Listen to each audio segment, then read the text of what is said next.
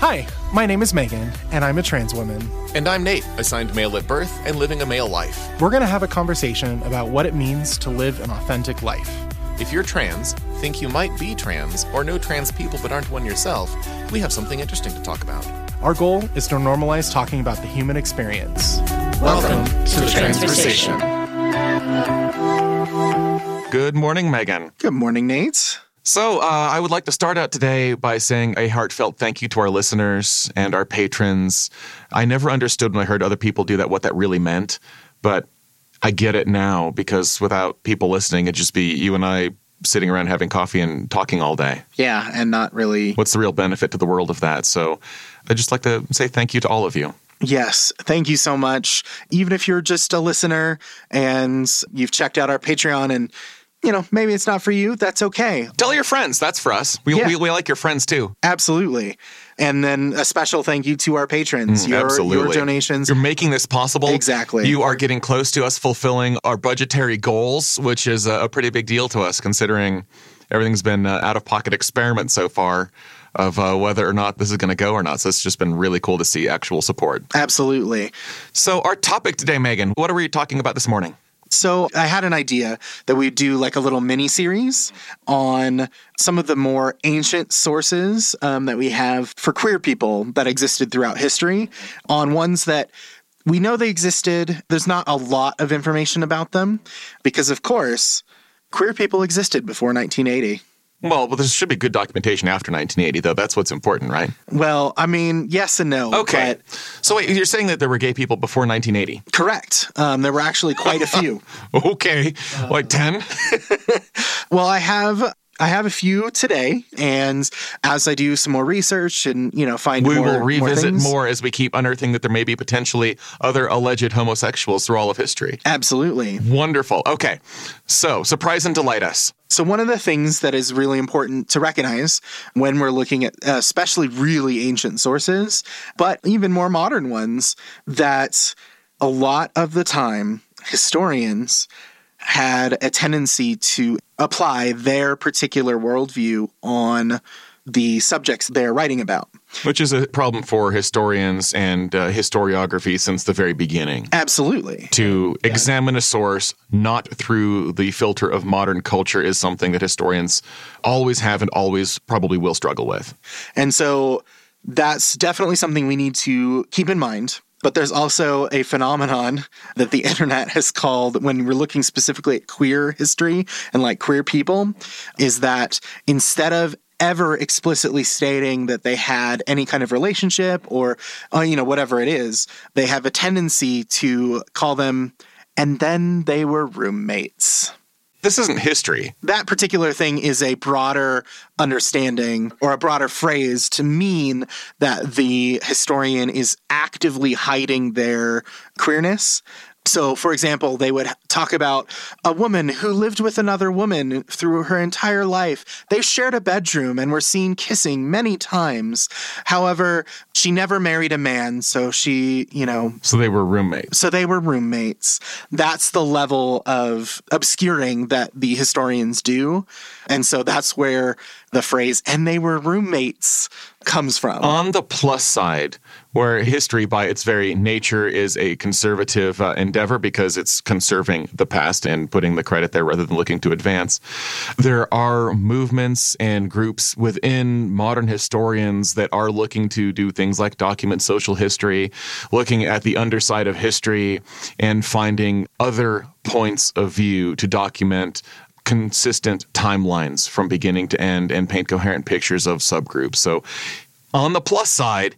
History is evolving. Yes, and we have a whole group of people who are specifically looking at queer history and trying to preserve queer history. Oh, brilliant. I love the modern age. I love that research is something that so many people have access to, and now there are forums for people to discuss these things more openly than ever before, and uh, it's just a really exciting time to be alive. Absolutely. But I'm going to do my little part here and tell you about a couple people. So the very first one that I have is Sappho of Lesbos, who we believe was around six thirty to five seventy B C E is when she is believed to have been alive. She was a poet, a lyricist on the island of Lesbos in modern-day Greece. She was a very prolific poet, having about, we assume, about ten thousand lines of poetry over the course of her life. Unfortunately, we're down to six hundred fifty lines remain of her poetry. And any good historian still has a sink sad feeling in their gut at the sacking of Alexandria at the library. Absolutely. Ah, oh, anyway, please continue. So the majority of her remaining poetry talks about her love of other women, to the point where one of her fully complete works is called the Ode to Aphrodite, mm-hmm. who was the Greek goddess of love, for those who are unfamiliar. And she was basically... in her poetry, she would be stricken by Aphrodite and, you know, fall over at the sight of beautiful women. Wow. Which is pretty gay. That's,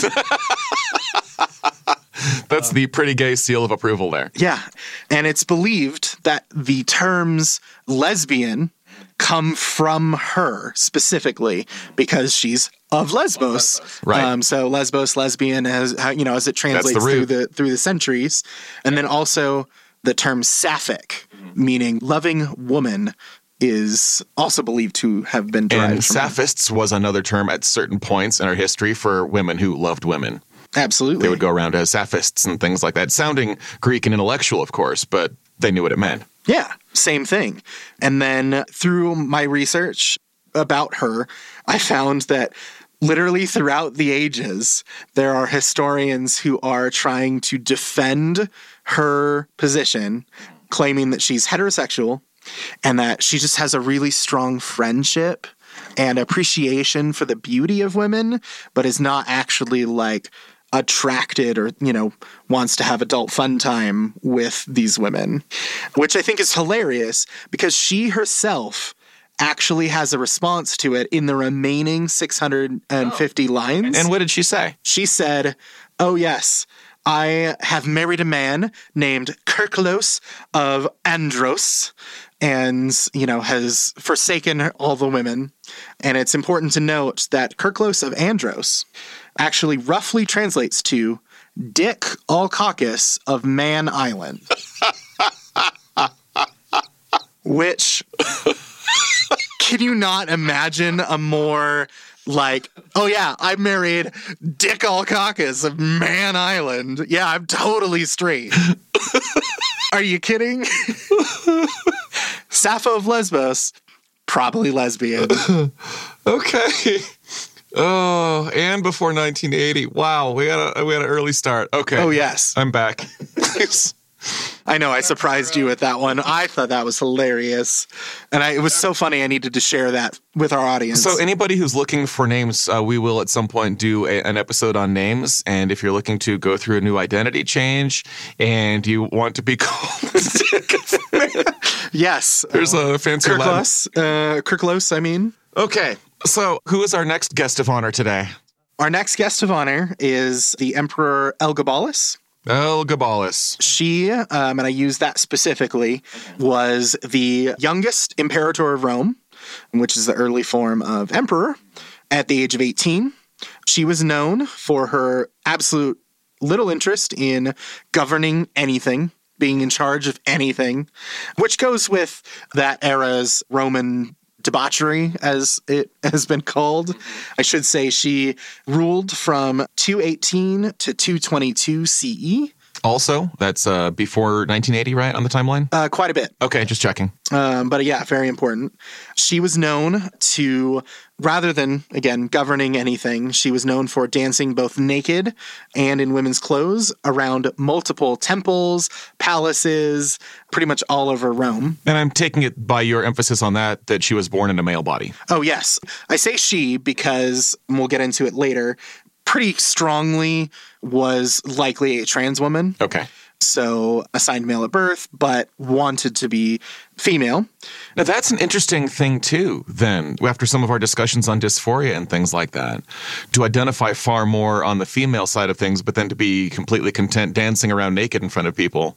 You're, you're not hiding anything. That's true. So there's a level of, I guess, pride and ownership to be seen in this. If it's good enough for an ancient Roman emperor, it's good enough for somebody else. Absolutely. And they have There are some instances of hermaphroditic folks that were seen as, like, touched by Aphrodite or Venus at the Roman era, who were given, you know, the gift of having multiple genitalia that were seen as beautiful. But she's also known... No, go ahead. I just I, I was I was going to say let's, we were dancing naked before I completely interrupted you. Oh, yeah. Dancing naked, dancing in women's clothes, again, around palaces and temples. She's also known for, quote, unquote, marrying a slave named Hercules, who, in every source that I could find for this, was quoted as, he was quite well endowed. And I'm guessing this is a different Heracles than the philosopher. It's probably somebody completely different. Oh, no. Um, it's, it's just, and we're several hundred years later. Yes. six hundred or so. But he was a slave who was just very big, very well endowed, and slave. well endowed. We've all got to have some attributes, I suppose. So she was also known as a prankster around the palace. Reminds me of somebody I work with. Anyway, go ahead. She is possibly one of the first inventors of the whoopee cushion. It is traced back that she took animal bladders, filled them with air, put them on seats, and would thoroughly annoy all of her retainers and guests and whatnot. And then finally, where we get the majority of what we think she was trans as opposed to bisexual or anything is that there's an account that says... She stated, I would give the entirety of Rome to a surgeon who could make me a woman. Wow. That's powerful. Which I would I would absolutely do that too. If Rome were yours to give, yeah. On the plus side in modern times, I don't think you'd have to give up all of Rome to accomplish that. It is also believed that that statement potentially inspired Shakespeare's My Kingdom for a Horse, but that is apocryphal. Wasn't able to find any good sources on that one. Well, we know Shakespeare's extremely well-read and pulled from many, many, many sources and was a great humorist at the same time. So it's entirely possible. It is.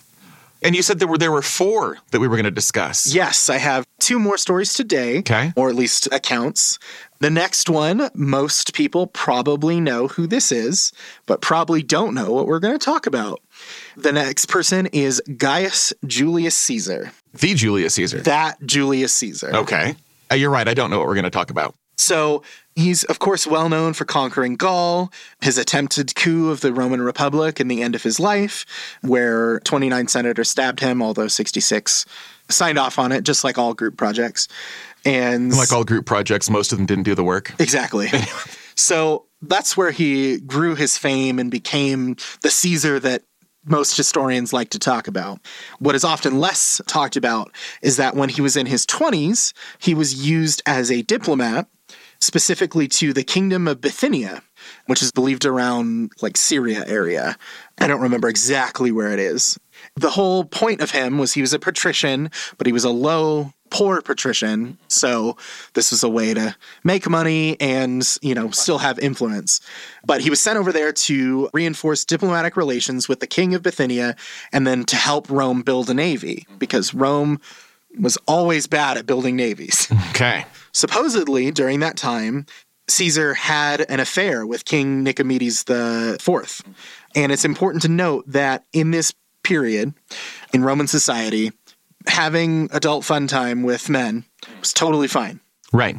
Except you needed to be the dominant one. So you need to be the top. I see. Being the bottom or the submissive partner was seen as less desirable or not manly. I wonder if that was officially cultural and that was what was played on top, like officially that made the superficial cultural news, or if that was actually had anything to do with personal preference, or if behind closed doors it was still a lot more up for debate. You know, I don't know. Because here's the thing, that at the end of the report of their time, the higher ranking one would clearly report, well, yes, of course I was the top. That's Well, yeah, because why wouldn't I be? Right. But behind the doors, it's a completely different thing. Absolutely. Anyway. So, yeah, it was rumored that Caesar was the submissive partner in that pairing.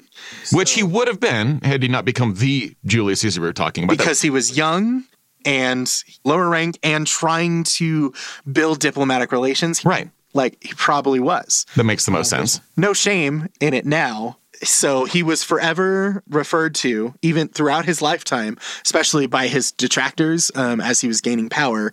He was forever known as the Caesar who conquered Gaul, but the Queen of Bithynia. So taking a look at that practice in context, going from ancient Greece and then current through that period of Rome. So in ancient Greece, it was a completely normal thing for affluent families to put their younger boys in with uh, older male tutors and teachers and influential people. And they were tutored in math and the arts and sex. And that was what they did. There's a very... by modern, again, modern filter, I would say I was about to introduce this as a very funny plate, but it's not funny actually in historical context. It was just accurate. So at these big gatherings and things like that, in these religious festivals, the people who were well-to-do would drink plenty to excess. And then uh, one of the positions around them that they had, that like butler or a footman or somebody else, they had a younger boy who would walk around with a urine jug and would hold the jug up at about head level while the older man peed in it. This is depicted in art. It's just, this is part of the practice. This is one of the things people do. So there was not this same clear and careful line keeping people from being aware that sex was a thing. And so people were just far more open with it and taught it differently. And I'm, I'm not proposing that we should do that or that it's appropriate for this day and age, but that's the way it was back then. So looking at it that way, where there is this relationship between older and younger people, and that's the dynamic. It wasn't... like a weird, modern standards would call it a weird pedophile thing, and you should certainly seek help. At that time, it was a different cultural thing. Yeah. And then it went on. And granted, there were many people who thought it was wrong and objected to it, but at the same time, it was the practice in the in the aristocracy. So that would then carry on to diplomacy. It makes sense, just a few hundred years later, going on to diplomacy, where sex would be a part of that. Especially since the Romans... when they conquered Greece, we're like, we like your culture. Right. We, we took as much of the culture they wanted and carried on because, because Greece had amazing culture in so many ways. And so that that would become part of it is no surprise. And there's a very direct and obvious lineage between these various practices, cementing growth, secure relationships in certain hierarchies, in diplomacy and politics. Absolutely. Homophobia comes from the root being the... the submissive one having a negative connotation, and so not good. Because we'll see it in this next story that I'm going to go over. We're going to see that same concept be applied, and it's interesting because of the two accounts that we have of this story, they're both written by historians who were influenced by Rome and by later Christianity, and had a very particular view, whereas the culture they're describing didn't necessarily have that. Oh, tell me this story. So this story is about Asmund and Aaron. It would have been during roughly the eleventh century. Okay. But it wasn't written down in those two accounts. What part of the world? It would have been either in Iceland or Norway. I don't believe the story has a specific location. So well after the major influence of the Roman Empire and just outside the Roman Empire's borders. Yes. So these are about two Vikings. Okay. Like I said, there are two accounts of them. Asmund and Aaron were two warriors. So Asmund is the strongest in his village. Aaron comes through and they meet. They're both very big, very strong for their, you know, respective period. And they wrestle and become very good friends very, very quickly. Roommate kind of friends? Well... yes. Um, so they become so close, in fact, that they, quote, share an oath of friendship.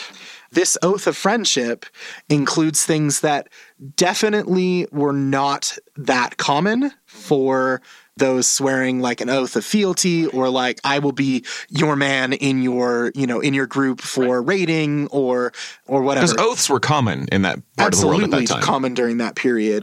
You have the Jarl, then you have the Thane, and then you have the free folk who all swear oaths to either the Thane or the Jarl, depending on what Which holding they're in. Which is pretty standard for medieval Europe yeah, as it's, a whole. It's, it's a medieval structure right. where you've got these ranks of different people.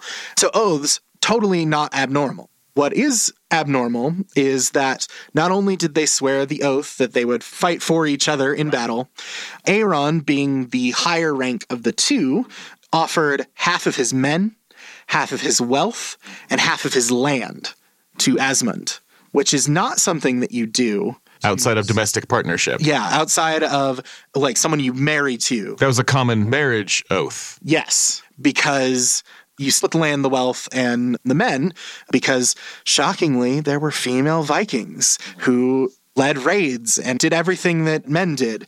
One of the weird quirks of Viking culture was when new territory was being settled, a man could take a torch, and as far as he could run to circumvent that land, that would be considered his hold. A woman could do the exact same thing. She just had to lead a cow. Ultimately, what that comes down to is that men ended up having more land and therefore a little bit more sway and more power, because you can run with a torch, you can pull a cow as much as that cow wants to move, not as much as, you know, how fast right. you can go. But yeah, the other very important thing with this story is that they swore that oath. And in that oath, there are two different accounts of this. The first account says that they swore an oath that should one of them fall in battle, the other will be interred with them forever, be buried alive with them. Live burial was a thing at that time too. We don't know if that was particularly common, but in this particular story, one account says they'd be buried forever. Another account said that the one who survived would be buried for three days with them. So they'd spend time as they traversed to either Valhalla, ideally in this period, or to Hel, the Norse version of Hel, not the Christian version, uh, which is a little bit different. So in this story, they go on a raid, and Aaron is struck with an arrow, possibly in the arm, possibly in the chest. Ultimately, he dies. So he gets taken back to their hold, and Asmund is buried with Aaron. And in this period of time, in this three days, they're buried with his horse alive, his dog alive, food for Asmund and Aaron, but mostly for Asmund. Mostly. Uh, as Aaron is dead. In this period, Aaron awakens and becomes a draugr, which is basically kind of like a zombie, but a little bit more like a ravenous hunger is kind of how it's described. And he proceeds to eat everything. The horse, the dog, the food. Um, when he starts looking at Asmund, they get into a fight. Asmund barely makes it out alive, out of the tomb, and, you know, gets his way out and escapes. And then there's more to this story, but it's not really relevant to the queer look at these two.